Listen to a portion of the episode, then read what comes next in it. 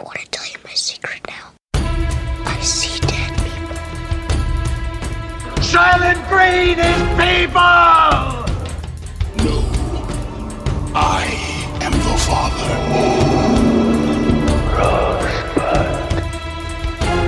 What's in the box? You maniac! You blew it up! Damn you all to hell! Hello, and welcome to another Slate spoiler special. I'm Dana Stevens, Slate's movie critic, and today I'm joined by Slate associate writer Nadira Goffe. Hey, Nadira. Hey, Dana, how are you? Very well. Nice to talk to you for the first time under your new title, associate writer at Slate. So, congrats on that.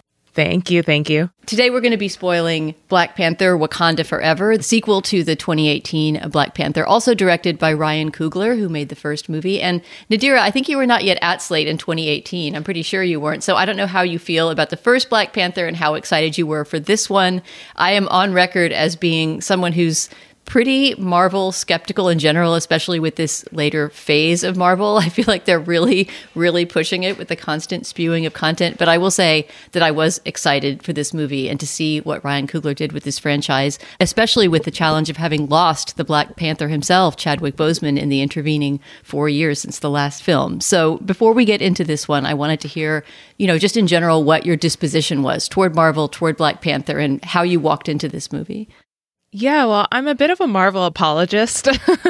I love Marvel movies, even though I understand and agree with most of the criticisms against them and what people say their shortcomings are. When it comes to Black Panther specifically, that was without a doubt one of my favorite Marvel movies since the very, very first Iron Man and the first Thor and the first Captain America and all of those earlier Marvel films. And I think I saw the first Black Panther in the theater three to four times. Um, I think it was just a really beautiful film, in addition to being a really good film. And I think the sense of representation that I felt as a Black woman and that I know a lot of my friends and family felt was really important and really quite amazing, honestly, to sit in the theater and watch the first Black Panther and feel like this was a movie that was made for you and for your community. And so I was really, really excited to see the second one, especially given the passing of the late Chadwick Boseman. And I did really enjoy this movie. I don't think it's as good as the first one, and I'm really excited to talk about why, but overall, I thoroughly enjoyed it. Yeah, I mean, remembering how kind of historic the first Black Panther felt, there was something, especially coming in the middle of the Trump administration, and you know, just at that moment in our own reckoning with our racial history, that that movie felt so powerful. I mean, obviously, I'm not coming from you know the community that feels represented by it, but I could feel the power of that representation and the utopia of it, which I think uh, is something I wanted to start with in talking about this movie because something that this movie does that most Marvel movies don't. And I think this has to do with, you know, representation and with what Ryan Coogler is trying to do with the franchise is that it imagines this Afro utopia in Wakanda. And this is really, especially since Chadwick Boseman is gone, a movie about Wakanda as much as it's about any one character there, right? It's about imagining that space and that state and the kind of futuristic beauty of, of that place.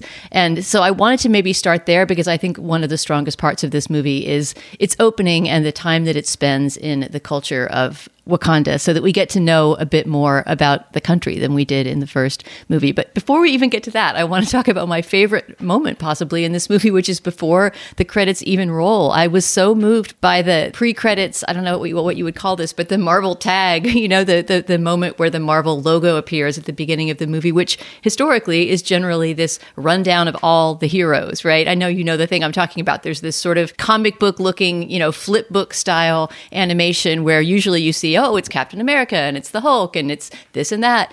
But all we see in this particular logo run up is Chadwick Boseman in you know images from the the first movie and you know maybe some stills. I'm not I'm not sure where they're pulling all of those images from, but it's almost like a, a memorial montage of him and uh, and it was just very solemn and very beautifully done and made it really clear that this movie in part was going to be an act of mourning, which I think is the strongest part of this movie. I think when it tries to be an action movie and to bring in all these different characters and to further the franchise in all these brand appropriate ways, it gets really overstuffed and kind of boring toward the end and we'll get into that. But I think as a portrait of a community in mourning, which is, of course, Wakanda at the beginning of this movie, but is also all of the fans who are mourning Chadwick Boseman, it succeeds beautifully.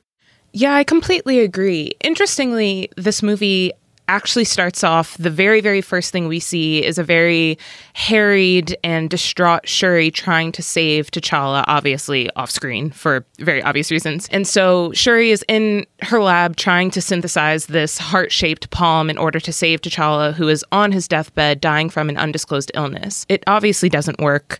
And there's a following funeral scene that is grandiose and beautiful and musical and alive and just full of love and grief at the same time. And then that's when Marvel just sort of quiets everything down with this opening logo montage, if you will. Again, I also don't know exactly what to call it, but it's this really stark moment of silence following this sort of really musical, grandiose funeral scene that I think is this really beautiful one two punch of just mourning, you know, just grief. I think this is really the sort of last straw for fans of Chadwick Boseman to say goodbye. And I think that they wanted to start the movie out with that notion and with that sentiment. And I think that that was definitely the right way to go because when you go to this movie and you sit in the theater, the first thing you're thinking is, well, how are they going to handle this? You know, how are they going to talk about this? How are they going to deal with this hole that they have in this cast and in this legacy? And they just do it right off the bat. They do it beautifully. And I also did definitely shed a tear or two. Yeah, it's very in medias res, right? I mean, the very, very first thing we experience is basically the panic of Shuri, T'Challa's sister, as she's aware that he's dying. You know, I mean, we, and obviously, as you say, he's off stage, but we are present at the moment of, of his death in a way. And so it starts off the movie with this shock, you know, even though we've already in real life had that experience, it's almost like Coogler's reenacting it for us at the top of the movie. And I agree, the, the funeral scene is one of the strong points of the movie. It's not a strong point of the movie that its strong point comes in its first, you know, 10 minutes. But that scene is glorious and is a great example of what I was saying about establishing Wakanda as a place and, and as a culture and establishing the fact that for the most part, this is going to be a movie about mourning and about women in mourning specifically, about Queen Ramonda, played by Angela Bassett, and Letitia Wright's Shuri, um, mother and, and daughter, mourning together their lost loved one. Yeah, I agree. I mean, I think after this initial part of the movie, and we're definitely going to get into it, uh, there's just quite a bit of politics and action and further world building that sometimes works and sometimes doesn't. But I do just want to agree for a second, just in case we don't have time to fully flesh it out, that I really, really love how much this movie is about motherhood more than almost anything else. I think that that was a really smart direction to take it to for its emotional beats. You know, we all lost Chadwick. It was really, really sad to lose him and to lose what he would mean to the franchise. But I think grounding this movie in a sense of responsibility and in a sense of mothership and motherhood, I think was really, really smart and really, really touching. Totally agree. All right, so let's get into the global politics part of the movie, which is, you know, where the the villain comes in, although the villain takes a while to join this movie because as we begin, we're exploring, I think kind of interestingly at the beginning this um, this power va- vacuum that has been left by the death of T'Challa, the Black Panther, right? So Wakanda is now kingless. Queen Ramonda, his mother has ascended to the throne, and we see her at this international political meeting and there's just something so funny about that world meeting up with the world of Wakanda, right? Where she walks walks in in this incredible regal garb and sits down to answer questions about vibranium. Because, in keeping with this in general, with Black Panther being a series about colonialism and about the, the effects of colonialism, there is now a fight around the world about what's going to happen with vibranium, this super element that, as far as we know, exists only under the ground of Wakanda and that has made Wakanda into the spectacularly advanced nation that it is. And essentially, the, um, the international community is trying now to get its hands on vibranium. They're they're even secretly trying to mine what they think is an underwater source of vibranium. And Queen Ramonda just lays down the law and says, no, vibranium is ours. Yeah, at the end of the first movie, it's T'Challa who opens the world up to the reality of Wakanda, which is that Wakanda is not this poor nation as they had so assumed, that Wakanda is actually sitting on this wealthy surplus of vibranium, this very, very special metal, as I guess we could maybe call it. And so, since his passing, there was a promise that he made that just wasn't fulfilled, which was that he would use the vibranium to sort of help, I guess, the betterment of the member states of the UN. I don't know. It was sort of unclear. But now these, of course, greedy, powerful countries, as we are supposed to take them as, which is, you know, in my personal opinion, very accurate, are now pilfering other places looking for vibranium. And it's leading to all sorts of international conflicts, whether it be French mercenaries trying to steal it or covert operations by Navy SEALs trying to look for it underneath the Atlantic Ocean. Right. And as we're about to find out as the, the sort of action portion of the movie begins, there is more vibranium in the world besides that beneath the ground of Wakanda. But let's take a quick break for a word from our sponsor, and we'll get back to that part of the story. If you enjoyed this show, please consider signing up for Slate Plus. Slate Plus members get an ad free experience across the network. They also get exclusive content on many shows. And of course, you will be supporting the important work we do here at Slate and at the Spoiler Special. Sign up today at slate.com slash spoiler plus to help support our work. All right, so Nadira, we're back with Wakanda Forever. Let's get into what I consider Act Two of the movie, which is the um, the entry of the villain. The, every Marvel movie, of course, needs its charismatic villain. We can talk about whether this particular villain is charismatic or not, but of course, I don't think there's maybe any Marvel movie that had a more charismatic villain than the first Black Panther, right? The Michael B. Jordan character, Killmonger, who, as we will see, does get a short, not quite cameo, but a, short moment in this movie later on. However, he is not the main villain because, of course, he has departed this world. So, do you want to introduce us to the bad guy of Wakanda Forever? Sure. So, this film's bad guy is Namor, who shows up in a very interesting, I don't know if I'd call it spectacular, but interesting way. So, as I mentioned before, there's this sort of Navy SEALs operation, this US operation to look for more vibranium. Using the only vibranium detector that exists in the world, they locate some vibranium underneath the Atlantic Ocean. As the Navy SEALs are trying to mine this vibranium, they are attacked by what at first appears to be sirens, use a siren song to get all of the crew members on deck to commit a mass suicide, which then seems to be blue skinned warriors once they get out of the ocean and start climbing the ship. And then, as all of this sort of mayhem is happening and the blue skinned warriors are attacking the Navy SEALs and the government officials, we see Namor, who hasn't yet said his name or hasn't yet revealed anything about himself, but all we know is he's a part of this group of people. He does not have blue skin. He has wings on his ankles that help him fly. And we see him menacingly lift up above the rest of the like mer people warrior blue skin siren group whose name we don't know yet as the rest of the navy seals are trying to get away Right. So we suddenly have this this new culture introduced, not new I guess to the comic universe, but new to the cinematic Marvel universe of mer people, blue-skinned avatar-like. We don't exactly know what their story is, but we're completely unaware of where they come from or what their game is up until Queen Ramonda has asked her daughter to burn her mourning garments, which Shuri is resisting doing. She's having trouble letting go of her brother in that way.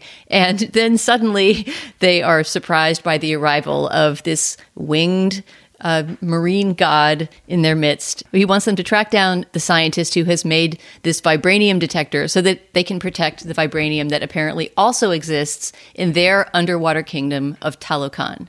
So, hesitant about this sort of challenge from Namor and the Talokan people, but unsure about another way to handle it, Queen Ramonda does tell Okoye that they need to find this scientist. And so they reach out to Martin Freeman, who makes his return to these Marvel films as CIA agent Everett Ross, who tells them that the person who actually made this vibranium detector, the only one in the world, is actually just a kid, a student at MIT named Riri Williams, aka Ironheart in the comics. I don't know if this character will be showing up in the future. I hope so. She was a lot of fun. And so Okoye and Shuri go on this adventure to try and get Riri to go back to Wakanda to protect her from Namor, who surely will kill her since she's the only one in the world who knows how to make this vibranium detector. Right. So now it becomes these three women who are on the run from this entire army of, of mer people. And the first big fight that we get is that big uh, encounter on the bridge. Right. So Queen Ramonda was very hesitant to let Shuri go on this mission to the U.S. to get Riri Williams. And when Okoye is bested and Shuri is kidnapped, Angela Bassett as Queen Ramonda has this really, really emotionally stirring scene where she explains to the whole council that she has to take strict action against Okoye, who she advised against taking Shuri along with her on this mission, because at this point, you know, she's lost her entire family. She's the queen of a very important country, very powerful country, and she has no one to sort of stand with, no one in her family left. And she really wants Shuri back, and she doesn't trust Okoye to get the job done. And so this is also where we see the reintroduction of Nakia, Lupita Nyong'o's character, who we find out has been out of Wakanda for six years since all of the actions in Endgame where everyone banded together to defeat Thanos. She didn't even return for T'Challa's funeral. And so it's a surprise to see her now. This is the first time we get to see her in this movie, and she's explaining all of this while Queen Ramonda is asking Nakia to go to Talokan and retrieve Shuri and Riri because she has just kicked Okoye out of the Dora Milaje. Right. So that's just a, the moment of recruitment. Again, I would argue in terms of pacing comes a little late in the movie. I mean, we're just so thrilled to see Lupita again. And she's, I think, as in most movies, she's in one of the high points of the movie. I wish she had entered a little earlier and gotten more to do. But when she does get something to do, as you say, it's important. She's sent solo to the underwater kingdom of Talokan to fetch the two hostages. So do you want to talk about the extraction process and, and that portion of the movie? Sure. So it's actually uh, really simple. You know, after Nakia is hired by Queen Ramonda, well, hired is maybe, I don't know if that's the word I'd use, but after she's recruited by Queen Ramonda to retrieve Shuri and Riri, Nakia goes to Mexico to try and find a sort of entrance point towards this underwater world of Talokan. Needless to say, after a whole bunch of really fun, secret spy moments where we see her speak different languages and have different costumes and all of this stuff. She finds the underwater location. Upon retrieving Shuri and Riri, she fatally wounds a Talokan guard, which then sets off this declaration of war. Yeah, and that's a, a, crazy moment in the movie because up until then, to the extent that there's been a villain, the villain has been the international attempt to colonize and, and own all of the world's vibranium, right? And then suddenly, this moment, somebody who we thought was an ally seeking help, Namor, the, the underwater king, uh, becomes this fierce warrior who now wants to wage war upon Wakanda. A big shift in the energy for the second half of the movie, but it does give a chance for the second Black Panther to emerge. And this is a moment um, that I think could have been, and, and at some moments is, amazing, but it kind of gets thrown away by the end of the movie, which is that Shuri herself, the sister of T'Challa, uh, decides to to take over the identity of the Black Panther, and then there's this great kind of science montage, or you know whatever the Mar- the Marvel version of a science montage of you know her suit being created and suits being created for her fellow soon to be superheroes Ironheart, which becomes the identity of the Riri Williams character. And I don't know if there's a superhero identity for um, Danai Gurira's character. Do you did you catch that? No, I I don't think so. I think Okoye just gets reinstated in the Dora Milaje. So an important sort of intermediary thing that happens here is that after Nakia ends up killing one of the Talokan guards upon extracting Shuri and Riri from the underwater realm, Namor launches this sort of half step war where he basically causes a lot of destruction. He infiltrates Wakanda, all for the purpose of killing Queen Ramonda. So Angela Bassett's character, Queen Ramonda, is now dead, and it leaves Shuri with not only the mantle of the Black Panther to be worried about or to consider, but also with the mantle of the throne. You know, with she's the next remaining heir of the throne, and now also grieving the loss of her mother in addition to her brother. And so it is after this loss and after retrieving some magical fibers from the world of Talokan that resemble the sort of magical powers of the heart shaped herb that Shuri is able to accurately synthesize a new heart shaped herb, which is something that she couldn't do at the beginning of the movie to save her own brother, and then ingest it herself to become the Black Panther. All right, so we're moving into the last act of Black Panther Wakanda Forever now, and I think we should take another break for a word from our sponsor. So, Nadira, this movie is two hours and 40 minutes plus long, and we cannot talk about it for that long. but tell me what you think in the last act of Wakanda Forever are the things that, that we need to get covered. I mean, for one thing, we have to talk about the appearance of Killmonger and how um, Michael B. Jordan makes this surprise and I thought kind of electrifying appearance. And it actually happens right at the moment that we have just left off, the moment that Shuri is transforming herself into the Black Panther.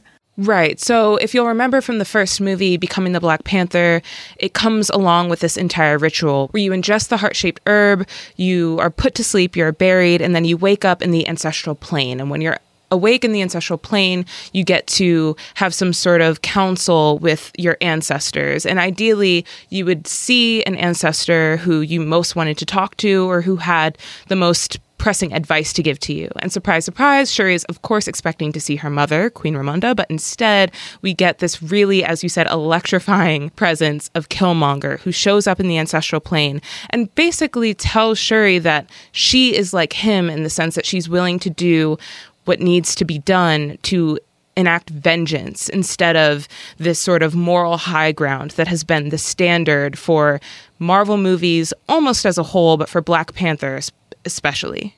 Right. I think he even says Killmonger says in that in that scene of, of the the vision uh, that T'Challa was too noble, right? He says the Black Panther was too noble and he needed to do what needed to be done. That, of course, was the whole dialectic of the first Black Panther, right? Is what is the correct way to effect change and the idea that, um, you know, you have to sort of choose between noble behavior and amoral getting it done. that was that was Killmonger's method. So again, I think if this had happened a little earlier in the movie, it could have been a really great character inflection point for for Shuri's character because what is she she's essentially being sort of tempted to the dark side by Killmonger but because the movie has so much to pack in that happens so quickly we barely get a chance to process it as an audience and by the time she wakes up from that vision suddenly she is this power hungry you know completely different kind of leader than she was when she went into the vision Right. So a few things happen after this. Okoye is brought back into the fold after the death of Queen Ramonda, so she's back as a part of the Dora Milaje. They also, they being Shuri and Riri, figure out a way to weaken Namor. They realize that he's been taking oxygen both from the air and from water or something like that. And so he's twice as powerful. So they work together to build this chamber that will essentially dry him out and prevent him from getting oxygen from at least water and the ocean. And so they figure out a way to weaken him. They also have this really touching scene between Mbaku, who we haven't mentioned yet, played by Winston Duke. He becomes the sort of main ear or counsel to Shuri once she's left as heir to the throne, which leads Mbaku to warn Shuri against killing Namor because he's referred to by his people as the feathered serpent god. And if you kill a god, it's very unlikely that the people who worship that god will ever forgive you and it will be a lifelong eternal war. And so he warns her against killing Namor if it comes down to it. But because of her previous conversation with Killmonger, she's definitely more on the warpath. Right. And it's funny to see Mbaku, who played, you know, more or less the opposite role in, in council scenes in the first Black Panther, becoming the peacemaker. Also, just a shout out to Winston Duke, who's so funny and such a scene stealer. Absolutely love him in everything. But um, it's, I think, pretty well known that the the action unit of of Marvel movies is completely separate from the other director. So this is just a moment when the action unit seems to have stepped in and directed this entire shipboard sequence that is the the grand battle between the nation of Talokan and the Wakandans.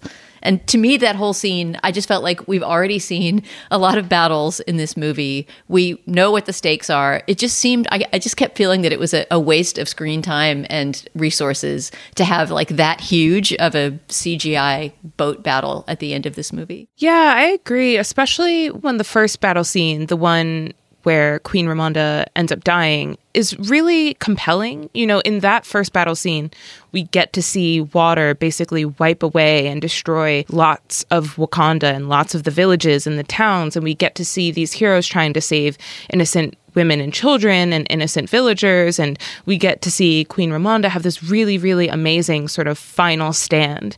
And I think all of that was much more compelling than what is supposed to be this final, even greater, even bigger battle. And so I was just hedging my time a little bit and hedging my bets on, like, okay, well, how is this going to end, you know? Completely agree. That's a moment when you feel like this had to be inserted so that, you know, people that are the true hardcore Marvel fans get to see their heroes in suits coming to save the day and it's somewhat generic, but it does end in a moment that's more personal that brings back some of the real feeling of the stakes of war, the way that the that first battle scene in Wakanda does.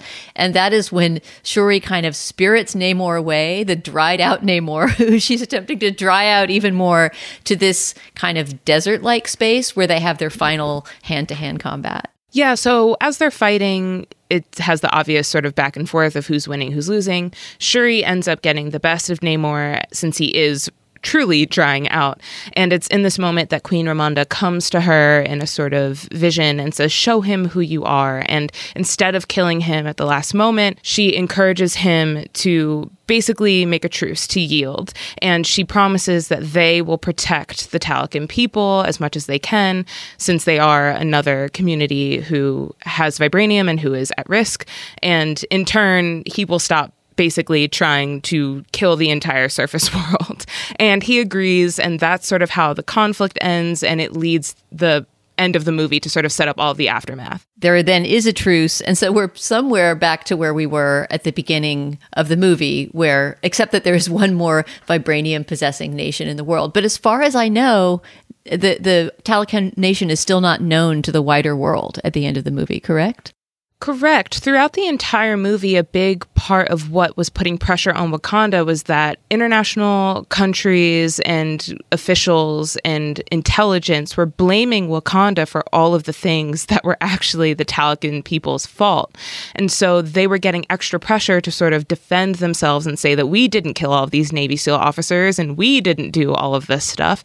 And so Talokan does remain a secret to the rest of the world. Right, and that seems again like it's a setup for some future movie where you know if the if the Talokan people come back, they get to maybe enter the wider world and and emerge as some kind of player in that conflict. I want to mention this movie doesn't have a stinger proper. this is good um, service journalism for those who don't want to sit through the credits if they don't have to. There's no stinger at the end of the credits. There is only the promise the Black Panther will return. But right before the credits, there is a, a moment that involves Nakia, Lupita Nyong'o's character, and Shuri that I wanted to talk about because I found it really disappointing. I mean, as long as we're spoiling, I was really bummed after an entire movie, as we've said, about female mourning and about, you know, motherhood and queendom that we have this depressing reemergence of primogeniture at the end because Shuri travels to are they in Haiti at the end? Is that where she goes to see her? Yes, they are in Haiti. Yeah. Wait, so I actually think some important context for this is that everyone's wondering who's going to be the next Black Panther, and of course it's Shuri. But it's also very important to note that Shuri says yes to being Black Panther, but says no to the throne. So Mbaku is the one who ends up challenging to become the next king of Wakanda. Of course, there's no one to challenge him, right? And so it's believed or hinted at that Mbaku will become king while Shuri remains as the Black Panther, but then she does go to Haiti to visit Nakia, and that's where we get the sort of mid credits reveal. So she's accepted the kind of war waging part of being the Black Panther, but not the kingship part. Mbaku seems to be moving, as you say, unchallenged into that position, leaving her free to kind of wander the world. And one of the first things she does, as she was um, invited in an earlier scene by, by Nakia, Lupita's character, is to go to Haiti and visit her. And so there's this scene recalling the earlier scene of them burning the mourning garments in Wakanda, right? She is now burning the mourning garments, presumably for her mother. Um, sitting by herself, a kind of pensive moment when Nakia shows up with a little boy who turns out to be, surprise, uh, the son of T'Challa. Um, I guess he's about 10 years old or so, right? Which would make sense with the, the time passage in the, the universe.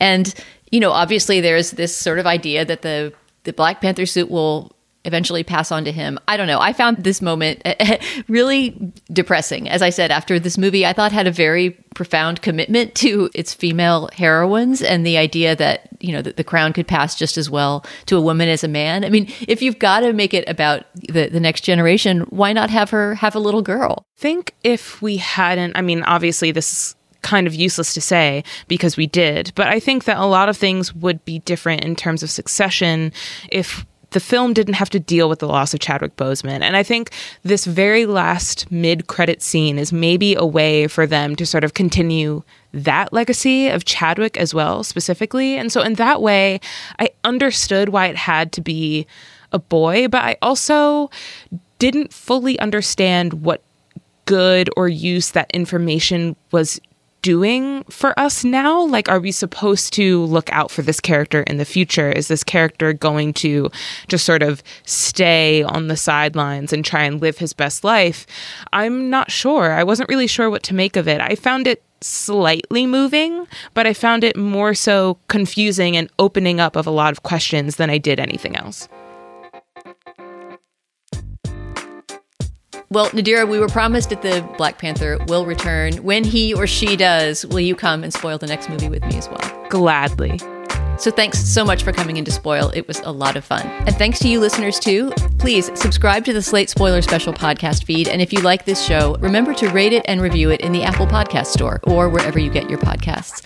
And of course, if you have suggestions for movies or TV shows you think we should spoil in the future or any other feedback to share, you can send it to spoilers at slate.com. Our producer today is Kristie Taiwo Makanjuola. Alicia Montgomery is the Vice President of Audio at Slate. For Nadira Goffe, I'm Dana Stevens. Thanks so much for listening, and we'll talk to you soon.